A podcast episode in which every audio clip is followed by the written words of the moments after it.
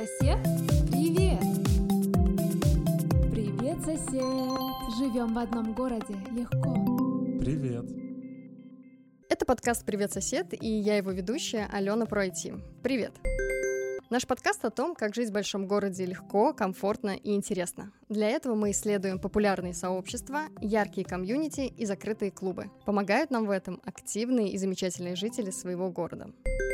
Исторический факт, что несмотря на то, что кофе в России появилось в 1665 году при царе Алексее Михайловиче, европейскую культуру распития кофе присваивают первому российскому императору Петру I. Именно он ввел его в обычай на своих знаменитых ассамблеях. Первая кофейня в России появилась в Петербурге в 1740 году. О том, как развивается кофейная культура сегодня и почему этот сатанинский напиток, как его называли раньше, способен образовывать комьюнити, поговорим сегодня с нашими экспертами. Еленой Бухмастовой, главным редактором журнала «Кофейник», человек, без которого не обходится ни одно главное событие в городе. Елена, приветствую. Привет. Максим Бевзюк, владелец школы «Норма», совладелец Good Coffee Map, онлайн-карты хороших кофеен Петербурга, в прошлом директор таких кофеен, как «Салют», «Восход» и сети кофеен «Фенстер». Добрый день, Максим. Добрый день, Алена. Александра Марыгина, опытный кофейник, тренер бариста, соучредитель кафе «Эспрессо Тоник», а еще чемпион северо-запада бариста. Александра, приветствую. Добрый день. Выпить чашку кофе с утра, захватить стаканчик кофе по пути на работу, днем встретиться с друзьями за чашкой кофе — типичная история миллиона людей во всем мире. В чем магия этого напитка по сравнению с другими? В одном из ваших предыдущих выпусков ребята, которые занимаются книжной индустрией, говорили про то, что библиотеку они хотят создать чем-то вроде третьего дома. А, по-моему, кофейни в России уже давным-давно стали третьим домом, и библиотекам пока что не отвоевать этот титул. Это как раз то место, третье место, куда приходят люди вне работы и вне дома, чтобы расслабиться, встретиться, отдохнуть от людей, друзей, или наоборот, встретиться со своими друзьями и близкими, провести время за чашкой кофе, за сэндвичем, вкусным пирогом, провести там свои выходные, Я, по крайней мере, так делаю, и большинство моих знакомых так тоже живут. Это классный напиток, который объединяет людей разных интересов, разных профессий, и он позволяет задуматься и посмотреть на жизнь более осознанным каким-то взглядом, и на привычные вещи взглянуть под другим углом, и как-то углубляться, интересоваться тем, что происходит вокруг, и в чашке у тебя в том числе, и поэтому, мне кажется, он такой магический. Кофе, можно сравнивать с вином, с чаем. Это отличный гастрономический напиток, в котором много вкусоароматических веществ, на которые можно пристально смотреть, и благодаря ним тоже совершается определенная магия. По сути, это один продукт коричневого цвета, который обладает в себе огромной синергией разных вкусов и ароматов. В Кении можно найти красную смородину, клубнику, малину. И в зависимости от сорта сочетание вот этих вот вкусов иногда поражает воображение. И он, на самом деле, еще очень демократичный. Кто-то выпьет латте, порадуется, кто-то выпьет какую-нибудь воронку на, сложном ферментированном кофе, и любой человек найдет что-то под себя. Максимально комфортно. Можно ли считать кофе вредной привычкой, или же это все-таки как ритуал, как стиль жизни? Это очень полезная привычка. Спортсмены тоже говорят также про спорт. Это очень хорошая привычка — бегать по утрам. Вообще мы у себя в журнале делали даже статью, такое исследование небольшое, мы точнее собирали исследования изданий медицинских организаций, которые изучали кофе с разных точек зрения, и там было порядка 10 исследований о том, что это на самом деле полезный продукт, если его правильно употреблять в нужных количествах, не перебарщивать, то он влияет и на нервную систему положительно, хотя кажется, что наоборот, если перепить, например, кофе, нам будет плохо, и как-то нервы наши зашалят и заиграют по-другому. На мышечную систему он влияет на настроение 100%, потому что, как мы уже говорили, что кофейня, третье место, мы приходим встретиться там с друзьями, обсудить какие-то новости, что-то узнать, поэтому чашка кофе с утра определенно делает день лучше. Великая императрица Екатерина II выпивала до 5 чашек крепкого кофе каждое утро, на которые уходило около 400 граммов молотых зерен. Интересно узнать о допустимой дозе кофе, которая даст бодрость и не причинит вред здоровью. Мне кажется, это все супер индивидуально, на самом деле. Есть люди, которые могут выпить 10 и не моргнуть, и потом отлично спать. Есть те, которые выпивают 2, и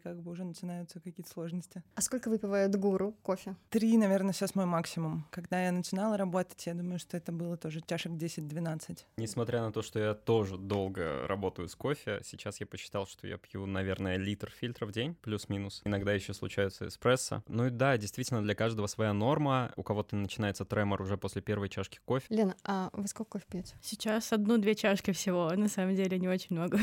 Почему именно Петербург считается кофейной столицей? Мне кажется, очень много факторов этому повлияли. С технической точки зрения, вода у нас классная, мягкая, ее не надо дополнительно никакими фильтрами минерализировать и придавать какие-то дополнительные свойства. Она сама по себе очень классная. У нас в индустрии работают профессионалы, которые не теряют интереса, энтузиазма, им все еще нравится доносить до гостей эту информацию. Они классно готовят кофе, потому что у них высокий уровень развития профессиональных навыков. И, в принципе, мне кажется, Питер такой город, где очень много творческих людей, которым очень комфортно находиться вот в этой атмосфере, культурно-кофейной. Они встречаются в кофейнях, придумывают какие-то вместе классные вещи. И это такая среда творческого взаимодействия и развития общества. Возможно, еще это связано с климатом. Ну да, отчасти. У нас постоянно темно, низкое давление. Хочется себя бодрить, веселить. В 2017 году на основе исторических материалов специалисты Петербургского музея кофе разработали рецепт кофе по-петербургски. Не очень крепкий, но обладает насыщенным и ярким вкусом. В нем присутствует также молочная пена, которая по замыслу авторов напоминает о знаменитой паре белых ночей. Связано ли это с возрождением кофейной культуры, популяризацией кофейного напитка или же больше как возвращение к историческому кофейному прошлому города? Кажется, нам это все не надо. У нас в Петербурге замечательная просто одна из, мне кажется, самая лучшая в России индустрия спешлти. У нас много классных кофеен, профессиональных бариста и напитков, которые, на мой субъективный взгляд, мне кажутся более интересными, чем то описание, которое я сейчас услышала. И контингент гостей, который это все может оценить, тоже огромен. И, в общем, что такое спешлти? Просветите наших слушателей. Это определенный сегмент кофе, то есть есть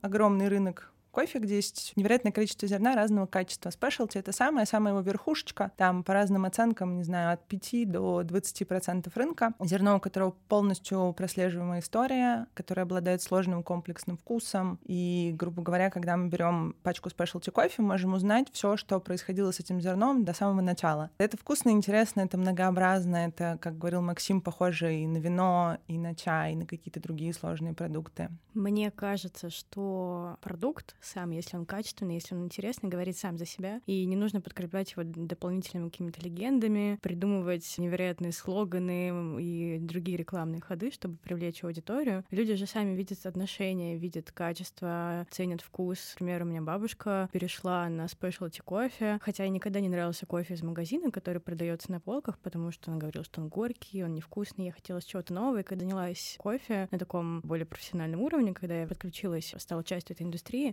я привезла ей домой пачку, угостила, и она поняла, что он может быть другим. И теперь она сама заказывает в интернет-магазине хороший кофе, свежие обжарки. И мне кажется, со многими людьми так работает. Потому что, когда ты попробовал что-то лучшего качества, что-то интересное, ты не будешь соглашаться на меньше в следующий раз. Тебе захочется узнать еще что-то, попробовать больше, расширить свой вкусовой опыт. И чем больше ты пробуешь, тем больше узнаешь, погружаешься в это и развиваешь какие-то свои привычки. Правда ли, что эксперты кофе не признают других напитков, кроме эспрессо и фильтр кофе? То, что вы описали, когда человек пьет только эспрессо и фильтр, это определенная такая фаза развития, и бариста, и любителя кофе, когда человек только с продуктом знакомится, понимает, что он невероятно классный. У всех всегда есть фаза снобизма, когда прям, человек бескомпромиссен. Среди бариста часто там молодых такое встречается, что гостям отказывают сахар и, уговаривают их с капучино на фильтр. Но это не очень профессионально в нашей среде считается. А я до сих пор пью в основном эспрессо и фильтр, и вот только в летнее время иногда пробую авторские напитки. Вот сейчас я попил холодный фильтр с рябиной в соседней кофейне, мне очень понравилось. Действительно, кофейная индустрия развивается семимильными шагами, и сейчас вот этот тренд на внедрение каких-то барных приемчиков в кофе, он захватывает нашу страну. Если раньше авторским напитком считался раф с ванильным сиропом или там с лавандовым сиропом, лавандовым сахаром, уже каким-то авторским напитком, то сейчас в большинстве кофеен предпочитают придумывать что-то свое, действительно смотрят на сочетание ингредиентов и благодаря синергии ингредиентов сочетают черный кофе и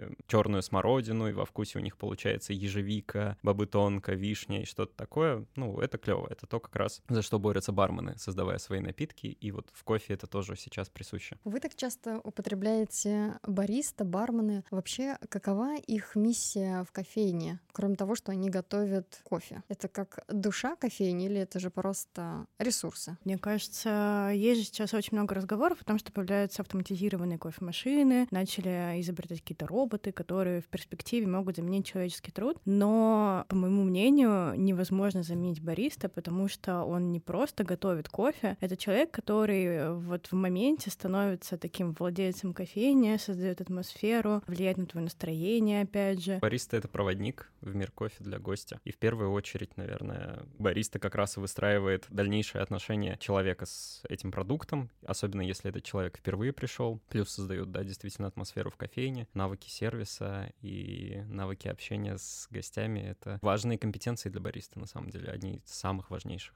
Гораздо важнее, наверное, чем все остальное. Ну да, варить кофе, в принципе, можно научить практически кого угодно, да, у кого есть навыки учиться. А вот действительно здорово общаться. И потом в кофейне, на самом деле, как я замечала там из своего опыта за стойкой, часто приходят не только, да, люди, которые приходят там потусить, а много людей достаточно одиноких, которым это как бы такая важная возможность, да, получить какой-то очень теплый человеческий контакт. Тут прям, ну, бариста должен быть очень широким профессионалом. На мой взгляд, на нашем рынке пока баристы не очень как бы дооценены, потому что это и психолог, и человек, который варит кофе, и специалист по сервису, человек, который моет всю кофейню, там, да, выкидывает мусор. То есть это очень тяжелая работа, которую пока рынок не позволяет оплачивать прям, ну, достаточно высоко. Именно поэтому в кофейнях в основном бариста возрастной категории до 30 лет. Я думаю, что это сочетание факторов. Кроме того, что... да, нет такой возможности у работодателей платить действительно высокую зарплату. Еще это физически очень тяжелая работа. То есть человек проводит на ногах от 8 до там, 14-15 часов. Все это время он бегает, физически что-то делает. Часто нужно какие-то поставки принимать, там, разгружать тяжелое молоко. Ну и, в принципе, после 40, я думаю, что кому-то может быть тяжеловато. Не всем, но может такое происходить. Еще из-за того, что индустрия у нас очень молодая в России, она только начала развиваться там, буквально 20 лет назад, 10 лет такого активного развития, у нас не сформировалось представление о профессии бариста как о действительно какой-то деятельности, которой ты можешь заниматься всю жизнь, развиваться в ней профессионально и добиваться каких-то результатов. А у нас даже на законодательном уровне нет, например, такой профессии прям бариста. Ты можешь быть барменом, по-моему, это закреплено, если не ошибаюсь. Если, например, посмотреть на Европу, на Америку, на страны, где эта кофейная культура развивается уже достаточно давно, там немножко другое все равно отношение и к профессии, и к людям, которые стоят за стойкой со стороны гостей. Можно ли простому обывателю понять, что сегодня кофе ему заваривает профессиональный бариста? Для меня основные показатели — это, на самом деле, в первую очередь качество сервиса, как со мной пообщались, да, до того, как я получила эту чашку. Чистота рабочего места тоже такой очень важный. Ну и вкус чашки, безусловно. Часто, вот, например, в Петербурге релевантно будет,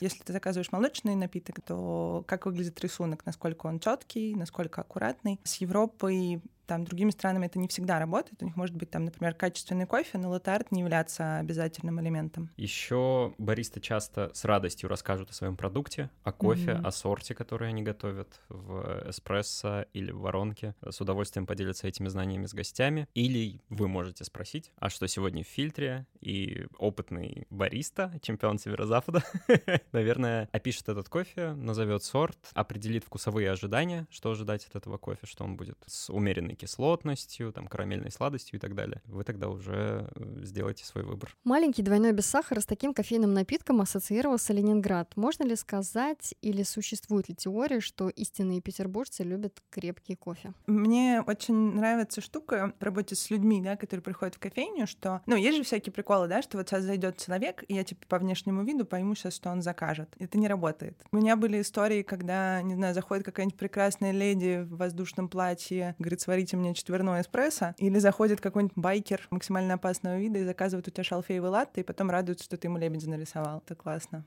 Интересно. Ну и я думаю, что гость не регулирует для себя крепость кофе, он скорее ориентируется на вкус конечного напитка. Если ему нравится плотный кофе там, с яркой кислотностью и горечью на послевкусии, то он выберет, да, покрепче что-нибудь, flat white, эспрессо или что-то такое. Если гость предпочитает что-то послаще, он, естественно, выберет латте. Тут нет такого, что ты идешь с целью «мне скорее покрепче двойной, тройной, четверной». Мой первый опыт с фильтром как раз произошел в Петербурге несколько лет назад. Я покупаю, значит, этот кофе ужасно горький. Я пью латте всегда. Mm-hmm. И первое, что мне хочется попросить, чтобы добавили молока. Второе, мне хочется задать вопрос, где тут шоколад, вот это манго и вот все, что здесь написано. И меня удивляет, что вот фильтр кофе, он так активно заходит в Россию. Давайте проведем параллель с красным вином. Там обычно сомелье тоже диктуют какие-то дескрипторы, какие-то вкусы, послевкусия, когда вы заказываете бокал вина в ресторане. Неопытный человек тоже не почувствует. Это просто вино и вино. Это какой-то напиток красного цвета, возможно, даже с каким-то алкогольным послевкусием, но на вкус просто как какая-то брага. Но когда ты чуть внимательнее относишься ко вкусу, внимательнее к продукту, у тебя нарабатывается вкусовой опыт, ты уже начинаешь отличать, что сейчас первый нос здесь малина и ежевика, второй нос тут уже и шоколад, и карамель, и так далее. Привыкая к фильтр кофе, вы тоже начнете отличать вкусы. Просто нужно выработать себе какую-то вот базу, обогатить свой вкусовой опыт, более внимательно пробовать фрукты, сезонные ягоды, раскладывать сложные вкусы на более простые, там, допустим, грецкий орех,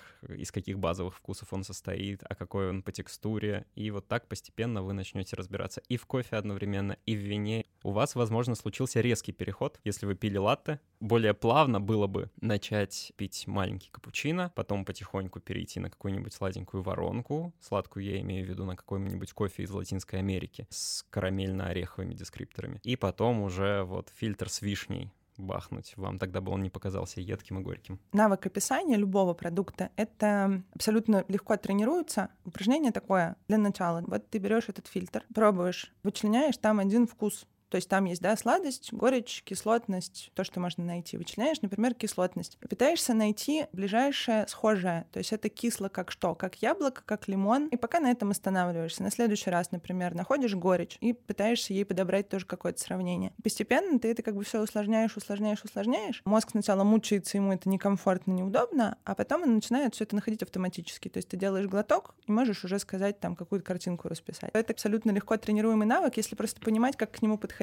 Для этого есть инструмент колесо вкусов. Какого формата кофейни сейчас в тренде? В Петербурге все-таки принято принимать заказ у стойки, в отличие от регионов. Много где есть официанты, которые приходят к столику, приносят меню, принимают заказ. В Петербурге более такая френдли атмосфера в кофейне, где ты приходишь, подходишь к стойке, у самого бариста интересуешься, делаешь заказ, и потом его либо забираешь, либо тебе его приносят. Есть ли такая теория, что если клиент ходит в одну кофейню, то вряд ли он уйдет в какой-нибудь другой? Чаще всего один гость ходит в несколько кофеен. Есть люди, которые привыкают, им комфортно, и они ходят все время в одно и то же место. А но есть, кажется, те, которые любят приключения. Чаще 2-3 места у всех людей есть. Не так много. Наверное. Это же тоже показатель твоего комфорта повседневного. Ты привыкаешь к одному месту, к одному качеству, к одним и тем же людям, припеваешься. Там напитки все равно в разных кофейнях готовят немножко по-разному. И тебе, например, нравится именно в этой кофейне, как фильтр готовят или на каком зерне его там готовят. Поэтому ты выбираешь для себя такие точки, опоры, в которых вот всегда узнаешь, что ты получишь там стабильно одно и то же, и каждый день. В нашем эпизоде про экскурсионный Петербург мы говорили про такое историческое достояние города, как кафе «Сайгон», «Эльф». Это были не просто кофейни, в которых можно было купить кофе, а места, в которых образовывались клубы по интересам, творческие тусовки, службы знакомств и даже образовательные курсы. Как развивалась кофейная комьюнити сквозь эпоху времени? Я даже знаю людей, которые ходили в «Сайгон», когда он еще существовал. Я слышала очень много историй о том, как там здорово было, как там собирались разные музыканты, поэты, представители какой-то петербургской интеллигенции, творческой молодежи. И действительно, они вот приходили за этим двойным эспрессо, маленький двойной, по-моему, назывался. Да-да-да, и как двойной. Раз пили без кофе, сахара. Да, и обсуждали там какие-то новости. Мне кажется, что сейчас это все просто модернизировалось и приобрело какие-то современные просто грани. Кофеен в Питере очень много открывается, причем в последнее время они начали приобретать формат кафе, даже больше ресторанов, где уделяют внимание не только хорошему кофе, но и прорабатывают меню на кухне. Я хочу добавить, исторически так сложилось, что кофейную индустрию принято делить на 3 так называемые волны кофейной культуры. Можно тоже провести параллель с Петербургом. Если первая волна — это кофе ради потребления, ради эффекта, просто бахнуть кофе с утреца растворимый, чтобы глаза открылись. Вторая волна — это кофе ради удовольствия, кофе ради атмосферы. Это кофе как раз в Сайгоне. Прийти, пообщаться, насладиться. Тогда же у нас в Петербурге была популярная сеть Coffee House. Это вот дабл-капучино с с каким-нибудь ореховым сиропом. И покурить прямо с чашечкой. И покурить, да, с чашечкой. Тоже кофе ради удовольствия. То третья волна кофейной культуры — это кофе ради продукта, ради вкуса. И она в Петербурге начала развиваться только в конце нулевых, начале десятых. И причем развивалась довольно медленно. И вот буквально с 2015 года начался какой-то такой резкий скачок, когда хороших кофеен сначала, можно было их перечитать по пальцам одной руки, то сейчас их около 160. А если верить нашей карте хороших кофеен. Ну а если зайти просто на какую-то карту и забить слово кофейня, то находят 4000 результатов. Существуют ли какие-то кофейни, которые образовывают специализированные какие-то комьюнити? Спортсмены, например, женское какое-то там сообщество. Вот здесь хочется вспомнить сериал «Друзья», где вся жизнь ребят проходит за чашкой кофе, атмосферно так.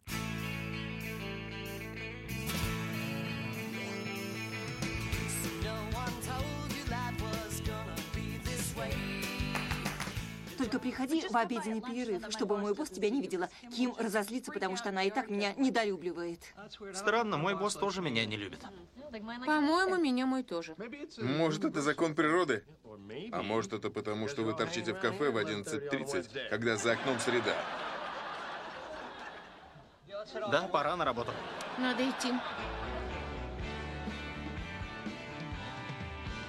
Хорошие кофейни, они как раз и такие, потому что собственник, открывая кофейню, пытается привнести в нее то, что его интересует действительно на самом деле. Поэтому у нас есть такие кофейни, как «Вираж», где собирается велосипедное сообщество, потому что за соседней стенкой там веломастерская. Все оформлено в таком винтажном стиле велосипедной тусовки. Есть «Коферейсер», там брутальный мужик-владелец, он гоняет на байке, и поэтому вся кофейня его такая в байкерском, рокерском стиле. Очень много таких примеров. Очень классно, когда ты чувствуешь действительно, что это настоящий подход, что и собственник этим горит, и что бариста он подбирает себе под стать, и что вот эта вот атмосфера прям тебя увлекает и завлекает. Таких проектов много, и это классно. Это был большой секрет, сейчас про это уже можно говорить. Так получилось, что рядом с нашей кофейней жил известный товарищ Эксимирон. Он ходил к нам каждый день, мы ему очень благодарны, потому что на его последнем альбоме появилась песня «Эспрессо Тоник». Ну, как бы мы специально тоже не афишировали, он не афишировал, да, чтобы не привлекать лишнего внимания. Но периодически мы, конечно